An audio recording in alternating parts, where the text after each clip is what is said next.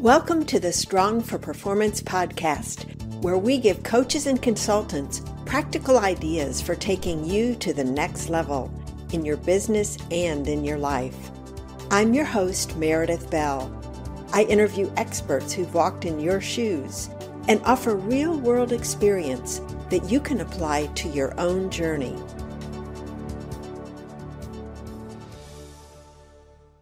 Hi, and welcome to another episode of Strong for Performance. I'm your host, Meredith Bell, and with me today is one of my favorite people, Dr. Mark Goulston. Welcome, Mark. Always glad to be with you, Meredith. You know, you're one of my favorite people, too. Oh, good. Well, so we have our own little fan club here, and we're letting everybody else in on it today. well, one of the things I love about Mark is that he is such a prolific creator of content and of ideas. He's written two of my very favorite books. One is Just Listen, and the other is Talking to Crazy.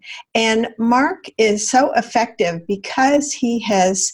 Uh, his training was as a psychiatrist. He worked with a lot of folks who had very serious problems, some of them suicidal thoughts, and he was extremely effective in learning how to be empathic, connect with them, and really make a difference. And so he's taken those skills to the corporate world and has helped teach leaders and other people inside organizations how to really connect and be more effective. And today I'm very excited about our topic because he's going to be discussing something that I think many coaches and consultants struggle with when it comes to sales and marketing. And that's this whole idea of how can you be compelling and also convincing without trying to be too pushy. And Mark, I know you have a lot of expertise in that area, and so I'm looking forward to having you share that. And in addition, Mark's going to be telling us about Apple and Steve Jobs and how they created their products to be compelling. And he's going to share a very special formula with us on how to have that same impact with your own business. So, Mark, welcome. Let's get started. Let's get started. Yeah. Now, what I find with a lot of people is that they tend to be more convincing than compelling. And when you try to convince people, you're you come off as pushy. You're you're, you're pressuring them compelling, you draw them towards you. So the more that you can attract people towards you so that they want more of you, the more influential you'll be. And in the long run, the more persuasive you'll be. What happens too often, though, is people will try to be convincing about not only what they do it, but this is how I do it, and this is how it happens. And a lot of people sort of smile like this, uh, but they often end up like deers in the headlights of a sales pitch uh, that they'd like to get out of. And, and being, being compelling is the way you open people's minds so that they want more of you. And as you mentioned, uh, for actually a year, I toured playing Steve Jobs coming back from the dead. And I had the turtleneck on, I had the glasses on, and I, I probably gave it about 15, 18 times. But then what happened is he became more historic and we have a reigning visionary, Elon Musk. And he, by the way, he follows the same thing, the same unconscious formula to make his products, his presentations more compelling than other people. And that's why we want to hear more. We want to know what he's doing and what he's doing next. Uh, the formula that I've observed that Steve Jobs and Elon Musk does when they introduce a product actually uh, is the same reaction that Steve Jobs had when he first noticed the graphical user interface of Xerox PARC. Now, that's the mouse. That was the first time he realized that you could interact with a computer in this playful way using a mouse and the graphical user interface. And we're going to play a uh, video of him doing that, but I'm going to give you the formula because I want you to notice how, as he's retelling the story, that he follows the formula. So the formula is simply this it's four steps. The first step is whoa, W H O A. The second step is wow, W O W.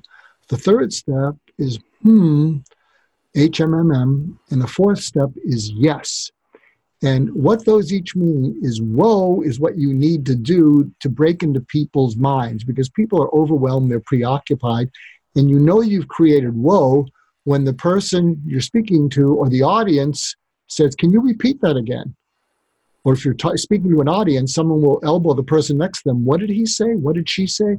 So you interrupted, and really what whoa means is I can't believe what I just saw or heard uh, or read if you're putting out marketing materials. And then wow is you take a second uh, check on that on that on what you first saw, heard, or read, and wow is that's astonishing, that's amazing, that's unbelievable. Is that what your product does? Is that what your service does? Is that what you do? And so that's what wow creates. And then once you've created that in the in your customer, client, or investor or talent you're trying to attract, uh, the, the next step is hmm, and hmm means this is too good not to use. This is too good to ignore. I don't know how we're going to use it, but we're going to use it. And then once your customer, or client, talent, or investor has a picture of how they're going to use it, they go, yes, sold. So to demonstrate this, we're now going to show a brief video of Steve Jobs recalling his visiting Xerox PARC and his first laying eyes on the graphical user interface. And they showed me really uh, three things. But I was so blinded by the first one that I didn't even really see the other two. Uh, one of the things they showed me was object oriented programming. They showed me that, but I didn't even see that. The other one they showed me was really a networked computer system. They had over 100 Alto computers, all networked, using email, et cetera, et cetera. I didn't even see that. I was so blinded by the first thing they showed me, which was the graphical user interface. I thought it was the best thing I'd ever seen in my life. Now, remember, it was very flawed. What we saw was incomplete. They'd done a bunch of things wrong, but we didn't know that at the time. It's still, though, they had the germ of the, of the idea was there, and they'd done it very well. And within, you know, 10 minutes, it was obvious to me that all computers would work like this. So if you watched that or heard that, I think you can see how Steve Jobs recall how when he first laid eyes on the graphical u- user interface, what did he say? It was the best thing I'd ever seen in my life. And then he thought about it. It, it was flawed, but boy, it basically worked. And then at the end, he realizes uh, within 10 minutes, I knew that all computers would work this way. So, the question for you, if you're listening in, is when you do a presentation, when you write materials, uh, when you um, speak to anyone, are you triggering whoa, wow, hmm, yes? Because in this uh, low attention span world, if you're not triggering whoa, wow, hmm, yes, what you're triggering is nah, never mind, no thanks, bye. So, what we'd like you to do is that whenever you're making a presentation, whenever, even I'm hoping that our, our little uh, our video today triggers whoa, wow, hmm, yes in you. And, I, and I'll share a story about that. I shared the formula with the CEO of Harvard Business Publishing, David Wan. Great guy. He oversees all their publications. And as soon as I mentioned whoa, wow, hmm, yes, he spontaneously took out a piece of paper and he wrote down the formula. And then a little while later, I was speaking with Art Kleiner, and he was the editor in chief of strategy and business. That's kind of a competitor, HBR. And he did the same thing, took out a piece of paper. So just the whoa, wow, hmm, yes is a whoa, wow, hmm, yes. And so that's something you want to do. And by the way, if you have a business and a marketing department, go to them and say, uh, does everything that our potential customer and client see, hear, or read about us trigger whoa, wow, hmm, yes? Because if it doesn't, we need to change it. It would be great if you could give a couple of examples where people have actually used this. In the case, say, of Apple, how did Steve Jobs accomplish that with Elon Musk? How do you see him accomplishing it? Since you said they both utilize this formula without really consciously being aware of those four steps that you just described. Well, I think part of it is uh, one of the things that Steve Jobs and Elon Musk have in common, as do a lot of visionaries, is they're all a little bit ADD. Uh, to, and they're all easily distracted. And it takes a lot for them to really focus into something. And so, what they need is when they see something, it needs to trigger adrenaline in them, an adrenaline rush, because adrenaline is natural Adderall and it helps them to focus. And so when they see something, one of the things that Elon Musk and Steve Jobs had in common is that they were first class noticers. So that's another takeaway that you want to learn if you want to be impactful in the world and be compelling. Be a first class noticer. So, what Steve Jobs noticed is it was too difficult to use personal computers. You had to type in too much stuff. But when there was something that was visual, like a game, he noticed this now makes it fun. What Elon Musk has noticed in multiple industries is, well, why don't you know gasoline is too pricey? Why don't we you know why don't we come up with an electric engine? And geez, while we're at it, why don't we you know why don't we fly to the moon? In fact, why don't we take one of our cars and put it on one of our spaceships and let it fly off into the universe? And so, so they were first class noticers. And what you want to be, if, if you uh, want to be successful, is you want to notice some unmet need out in the uh, out in the world. And also, what you want to notice is uh, coming up with a solution that is different. People do not remember better than, they remember different than. If you're better than, you're merely a commodity because everybody says they're better than. But if you're different than, then uh, you grab people's attention. So, one of the ways that I've uh, grabbed from my own uh, experience in life when I'm talking about communication and being compelling is I always put in the introduction or when they, people introduce me, they say, oh, he's a former FBI and police hostage negotiator. So that's a differentiator. So often, you know, it's not a very whoa, wow, hmm, yes topic to talk about listening or communication.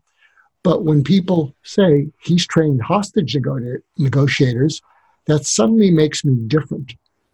And so I use that as a differentiator. And I think that what that triggers in people is, whoa, he must know something if he's knows how to get through to people in life and death situations.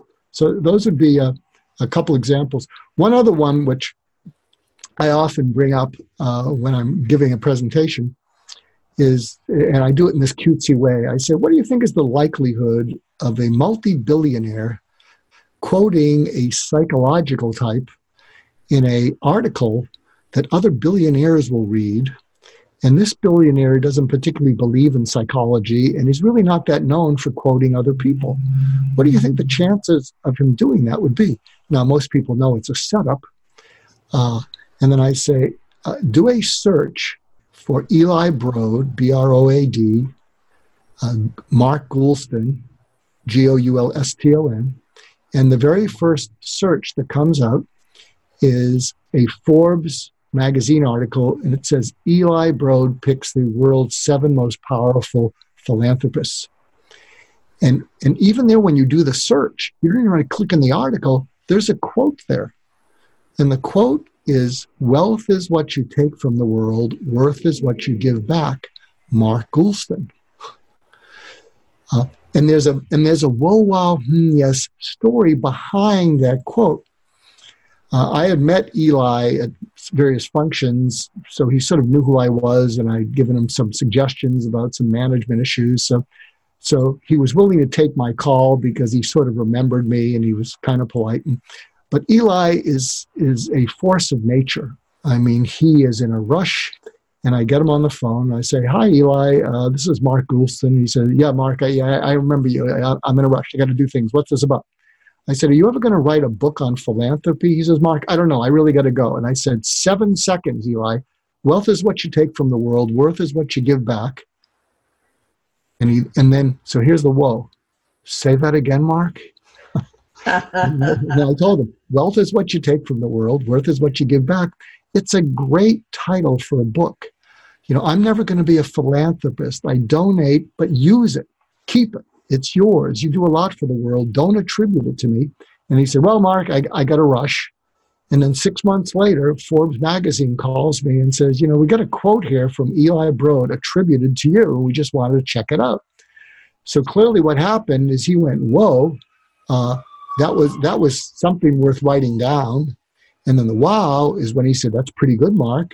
And he wrote it down somewhere. And then when he wrote this article, they probably said, Do you have any good quotes to start the article? And he went, Hmm, I think I got I think I got a quote here from someone. And then he gave it to them, and that was the yes. So that's an example of, uh, you know, uh, again, of using whoa, wow, hmm, yes. So I, I hope these are helpful examples of what you want to do you know, when you're going out and you're wanting to be compelling. So, whoa, wow, hmm, yes, is a way to be more compelling. Well, I love all of those examples and thinking about our audience and how they could apply those. The one where you pulled out that you had trained the FBI on negotiating with hostages, and that really set you up as different from others. When I think about uh, today it's pretty competitive, you know, with people who are executive coaches. I know larger companies are doing a lot to vet potential candidates. And so I think your idea applies really well to them. Similarly, with consultants who work with business owners or do other things within organizations, what is it about them that really makes them different? And I love your distinction between better and different. And so if they go back and look at what's my story, you know, what are some of the elements of things that I've done that maybe I've taken for granted or haven't given myself adequate credit for, but would be compelling for someone to hear about. Yeah, I'll share Those something. questions. So here's something that is uh, I've developed into a training presentation, and you know, Just Listen has done very well. It's, it became the top book on listening in the world and is in 23 languages. But I'm continually learning. And in the last six months, I learned something that has really changed my life as both a coach, a consultant, husband, dad. And I'm practicing it because I don't do it naturally. And so when I'm with people, and I'm actually going to do it with you, Meredith, is right. I, I, I notice when I'm with people that they're always looking for and listening for something. And so I focus on what they might be looking for and listening for. And when I'm with people and I'm looking into their eyes because I'm just curious about what they're looking for and listening for, it, it's really a fascinating way that we connect eye to eye. And so if I would apply that to you, and if you're a coach or a consultant, you could actually use this and, and you could and I'm going to give away the formula, could say, you know, you know, Meredith, we're talking here and you're listening and I'm I'm checking on what you might be listening for, and I wanted to run it by you. So let me see if I've got it right.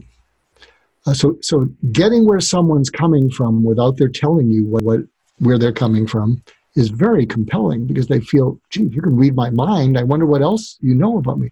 So, what I would say is, Meredith, I think what you're looking for and listening for is that I give material that is relevant to your listeners and viewers.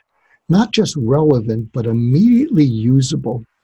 Something they can do right after, right after they hear the interview, the podcast, that makes their lives better. I think you're also looking and listening for something that they don't have to they don't have to be an expert psychologist type. Uh, you're looking for something that's free of jargon, that's not complicated, that's just incredibly simple, like whoa, wow, hmm, hmm, yes. Uh, and, and you're also looking and listening for whether you have confidence in what I'm saying and confidence in me. Now, what your listeners may or may not know, because we had many interviews like this, is you have a lot of confidence in me that on each of our, our conversations that I seem to bring a, a value that is immediately usable. So is any of that accurate, what I just said? A hundred percent, all of it. yeah. And so, see, you could actually say this if you're a consultant or a coach, instead of pulling back and thinking what you're going to sell them, And if someone's asking you, well, well tell me what it is that you do, uh, what you can say to them is, well, let me see if I can earn the right to your attention. So you say that to a potential client. Uh, as we're talking, I'm imagining that you're looking for and listening for something, and I'm, and I'm imagining that what you're looking for and listening for is something that is relevant to you now. Maybe something to help you deal with a situation that you're facing right now, or maybe something that you can use uh, beyond now uh, in the long run, and something also you're looking for something that's doable by you, where you don't have to become some sort of expert or have my expertise, uh, because you really like to get whatever this issue is is solved. Uh, am I accurate? Am I tracking with you? Is that part of what you're looking for and listening for? And they're going to say yes. And then you can say, Can you fill me in on what some of those issues might be that you would really like a solution or help with that you haven't found? And then they're opening up to you. And then you can even say, you know, and thank you for sharing that with me. And now I'm imagining that what you're looking and listening for is not just that I have a relevant solution, but that you can have confidence in me. That you have a feeling that what I'm sharing with you will actually solve the situation you're trying to solve and, uh, and that it will work out. So is that also true? You know, am I being relevant? Am I being someone that you can have confidence in? Are those true? And so by having this engaging conversation, can you see how you're compelling them to actually want to find out more and how that is much different than a sales pitch? Well, absolutely. I love what you just said. And uh, I'm sure people are taking notes and are adapting that as a script to use in the future because the focus is really on them. And the beauty of that for someone who's a coach and consultant and is often uncomfortable in the sales role is they're really just continuing the role they've already been comfortable in, the service they're typically providing, asking questions, you know, checking to see if it's accurate. But in this case, it's related to this potential client and what's important to them. And so I was just imagining a scenario in which that conversation would take place and thinking how goes such a long way in building trust with that prospective client as they are seeing again how different this type of conversation is compared to what they usually are subjected to with people trying to convince them why you ought to go with me because my services are this this and this and instead just being so present with them because you know mark what you're describing here as a an approach to take really requires somebody being fully present. You can't just halfway be listening. You've got to really be tuned in to that person and what you're sensing from them beyond the words they're saying in order to really come out with the um, the comments and checking out of things that you just described. Absolutely. In fact, I'm going to give you uh, another takeaway. So, I do masterminds uh, with coaches and salespeople and executives on how to be more impactful. And so, uh, so here, here's another uh, loss leader, as we say. Loss leaders are supposed to be compelling. Uh, and, there, and, there's no bait and switch. You don't have to buy anything from me. Uh, so, also in the conversation, once they're engaging, uh, there's something that I sometimes use, and I say, I think one of the things that you're also uh, listening for is what I call 1116. And they're going to say, What? Yeah, 1116. And this is especially helpful if you're doing B2B selling. Uh, and you're uh, and someone and you're talking to a buyer who's wanting to buy not uh, coaching services or product. And they're going to say, What is 1116? So, oh, it's simple. What you're listening for is if you do say yes, to our working together that you won't regret it one day, one week, or one month from now. Because you've said yes to things that you regretted one day, one week, one month, and you're listening and hoping that this won't turn into it. And what you're also listening for, and you're not even aware of it, is something that six months from now, you say, that was one of the best decisions I've made in a long time. That was a home run.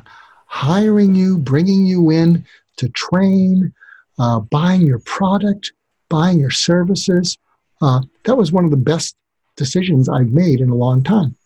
So if you add that, what's going to happen, and, and another way that you know that you've triggered the whoa wow and the hmm is if you're with them face to face, when you go about the 1116, uh, and you explain it to them, they're going to break eye contact with you. They're going to look up like this and they're going to think about that. Let's see, one, one, one, six. Wow, I wasn't even aware of that. And when they look up to consider, yeah, I'm really listening for whether I'll regret it one day, one week, one month from now, and whether six months from now, I'll say that's one of the best decisions I've made in a long time. When they look up to consider it and then they look at you, it's a different conversation. That's magic. it's semi magic, and you know, and that's and that's that's part of what we you know we cover in the mastermind groups, and uh, also in coaching and training and whatnot.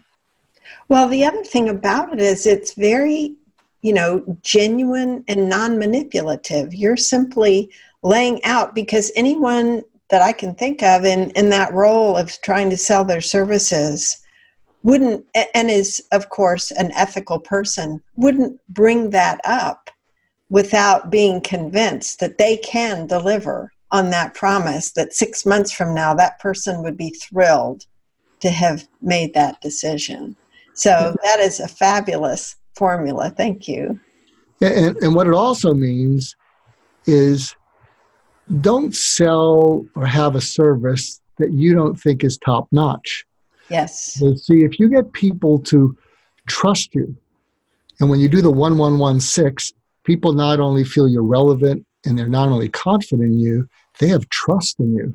Mm-hmm. And the point is, if you're if you're selling something or you're offering a service that's mediocre, they're going to come after you because you got them to lower their guard and trust you, and you didn't deliver. So I wouldn't use that last thing unless you have a service or a product that delivers on it. And if you don't, uh, find another service or product. Mm-hmm. Well, and the other thing is, depending on the length of the service or product you're going to be providing, is following up to check with them between, you know, day one and, and the six month period to, you know, make sure, get feedback along the way to get a sense of their level of delight with their decision. So you're not just kind of hoping six months from now they'll say, yeah, that was a great decision. Absolutely. And in fact, what you want to say is, by the way, if we decide to work together, uh, I'm going to check in with you and, and you figure out at the very longest every month, maybe if you're coaching, you know, once a month is probably enough. And and we're going to have a coaching call and it's going to be no charge to you because you're going to be helping me get better. And i want and what i want to ask you is are we on track? Are we on track to what you're wanting to accomplish? Am i keeping that promise because if you don't accomplish or get the result you want and i didn't keep my promise to you uh, it, it's going to affect my credibility and my reputation and, and I, I can't allow that to happen Excellent. That's great, Mark. I love all these tips that you've shared with us the compelling versus convincing, the four steps that uh, people like Steve Jobs and Elon Musk use unconsciously, and then what you just shared with the 1116. Now, um, in kind of pulling it all together, are there any other insights or tips related to any of that that you feel would be valuable to our listeners? You've provided so much value already.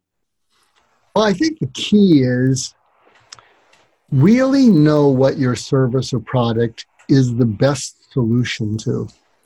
Also, try to drill down and see what makes your product or service different. Because, as I said, if you merely say you're better than, because everyone says they're better than, you're just going to be a commodity and they're going to squeeze you on price. But, uh, uh, and, but if you come up with something that does make it different, it's got to be real. You can't just sort of say it. I mean, I didn't make it. I didn't make it up that I trained FBI and police hostage negotiators. Um, something else, which I use as a differentiator, but uh, I, well, you can just hear it. You know, uh, Meredith, as you know, one of my personal missions is to prevent suicide, and I'm part of a documentary called Stay Alive, uh, which people can see at uh, they go to youtube.com forward slash stay alive video and it's won a couple awards and i interview uh, kevin hines who jumped off the golden gate bridge but part of what makes me different is I was a, suicide, a boots on the ground suicide prevention expert, and in 25 years, none of my patients killed themselves. So, so that, that's kind of a differentiator also. So, find out what makes you different, uh, and then you won't be treated like a commodity. Excellent. Yes, that's a. Uh, and I think that ties back to people positioning themselves whether it's on social media, in their marketing materials, uh, be upfront about what it is that causes somebody to stop and go, whoa, because that's the first step. And I think that what you've just described is excellent. By the way, I want to put a plug in for your other podcast that you've got now called My Wake Up Call, where you interview a variety of people from Larry King to other celebrities. And each one of those interviews, in and of itself, is quite compelling. Um, I haven't been able to listen to all of them because you're so prolific. Uh, but every single one that I have has been an excellent investment of my time because of your skills in drawing out people's experiences and getting them to talk about their own not weaknesses so much as vulnerable moments when they've been faced with tough situations and they have been able to prevail and what impact that's had on the rest of their lives. So I want to encourage people to look up my Wake Up Call podcast with Dr. Mark Goulston. And I'm always looking forward to your next project because there's always plenty of them coming. And you also have a new podcast now for uh, suicide prevention, right? By the same name? It's called Stay Alive. Mm-hmm. And uh, and you can find that if you go to the mental mental health news radio network mental health news radio network there are over 50 podcasts and they're all related to mental uh, health and wellness and in stay alive uh, i speak with people who've been touched by suicide either someone in their uh, family has died by suicide or they've made attempts and and how they've gotten through it and how they've lived with it. Because, you know, at the end of Schindler's List, uh, there was a famous quote and a favorite famous scene in which Schindler says, uh, "I could have saved so many more," and the character played by Ben Kingsley says to uh, Schindler, uh, he gives a quote, I think, from the Bible: "Whoever saves one life saves the world." So uh, uh, that's that's part of my central journey and uh, and for you listeners, if you can make connections where we can show the movie Stay Alive and do Q and A's and high schools, colleges, uh, town hall meetings, um, that's that's probably what I find most compelling in my life. So, how can people reach you and uh, connect with you, Mark, so that they can actually do that? I have a website called markgoulston.com, and it's and I basically talk. If you go there, it, I talk about that I'm an elephant hunter because you know what I focus on is the elephant in the room, which is which is something that as soon as you reveal it, it's obvious, uh, but nobody sees it. So the elephant in the room about being compelling versus convincing is compelling is going to open people's minds and convincing if you do it too early is going to cause them to close up their minds so you can, you can reach me at markgoulston.com. Uh, something else you can do for me, uh, I have a pretty big Twitter following, 560,000. And I have a permanently pinned tweet for people who've been touched by suicide, and it has 2.4 million impressions and over 1,500 comments, and people just list all the people they know who've died by suicide. And I think it's saving lives because people feel less alone. They just go visit that. And it's pretty tough and it's heart wrenching, but I think it's life saving because, you know, uh, suicide rates are sky high. It's an epidemic. And, uh, and I'm going to do whatever I can to make it better. Well, I appreciate your commitment to that very important work. And your Twitter handle is it Dr. Mark Goulston? It's, it's just at at Mark Goulston. At Mark Goulston. M A R K G O U L S T O N. Great. And so, thank you for listening in. I, I, uh, Meredith and I always hope that you find things that you can use today that are doable by you. And who knows, maybe uh, we created whoa, wow, hmm, yes, you never know. that is an excellent point. Thank you so much, Mark. I appreciate your being with me today, and I look forward to talking with you again soon. Always, Meredith. Always. Thank you. Thanks for tuning in to the Strong for Performance podcast. Now head over to growstrongleaders.com to learn how our tools can increase your impact with clients and expand your business. And while you're there, grab our free ebook, The Five Secrets to Getting Better at Anything.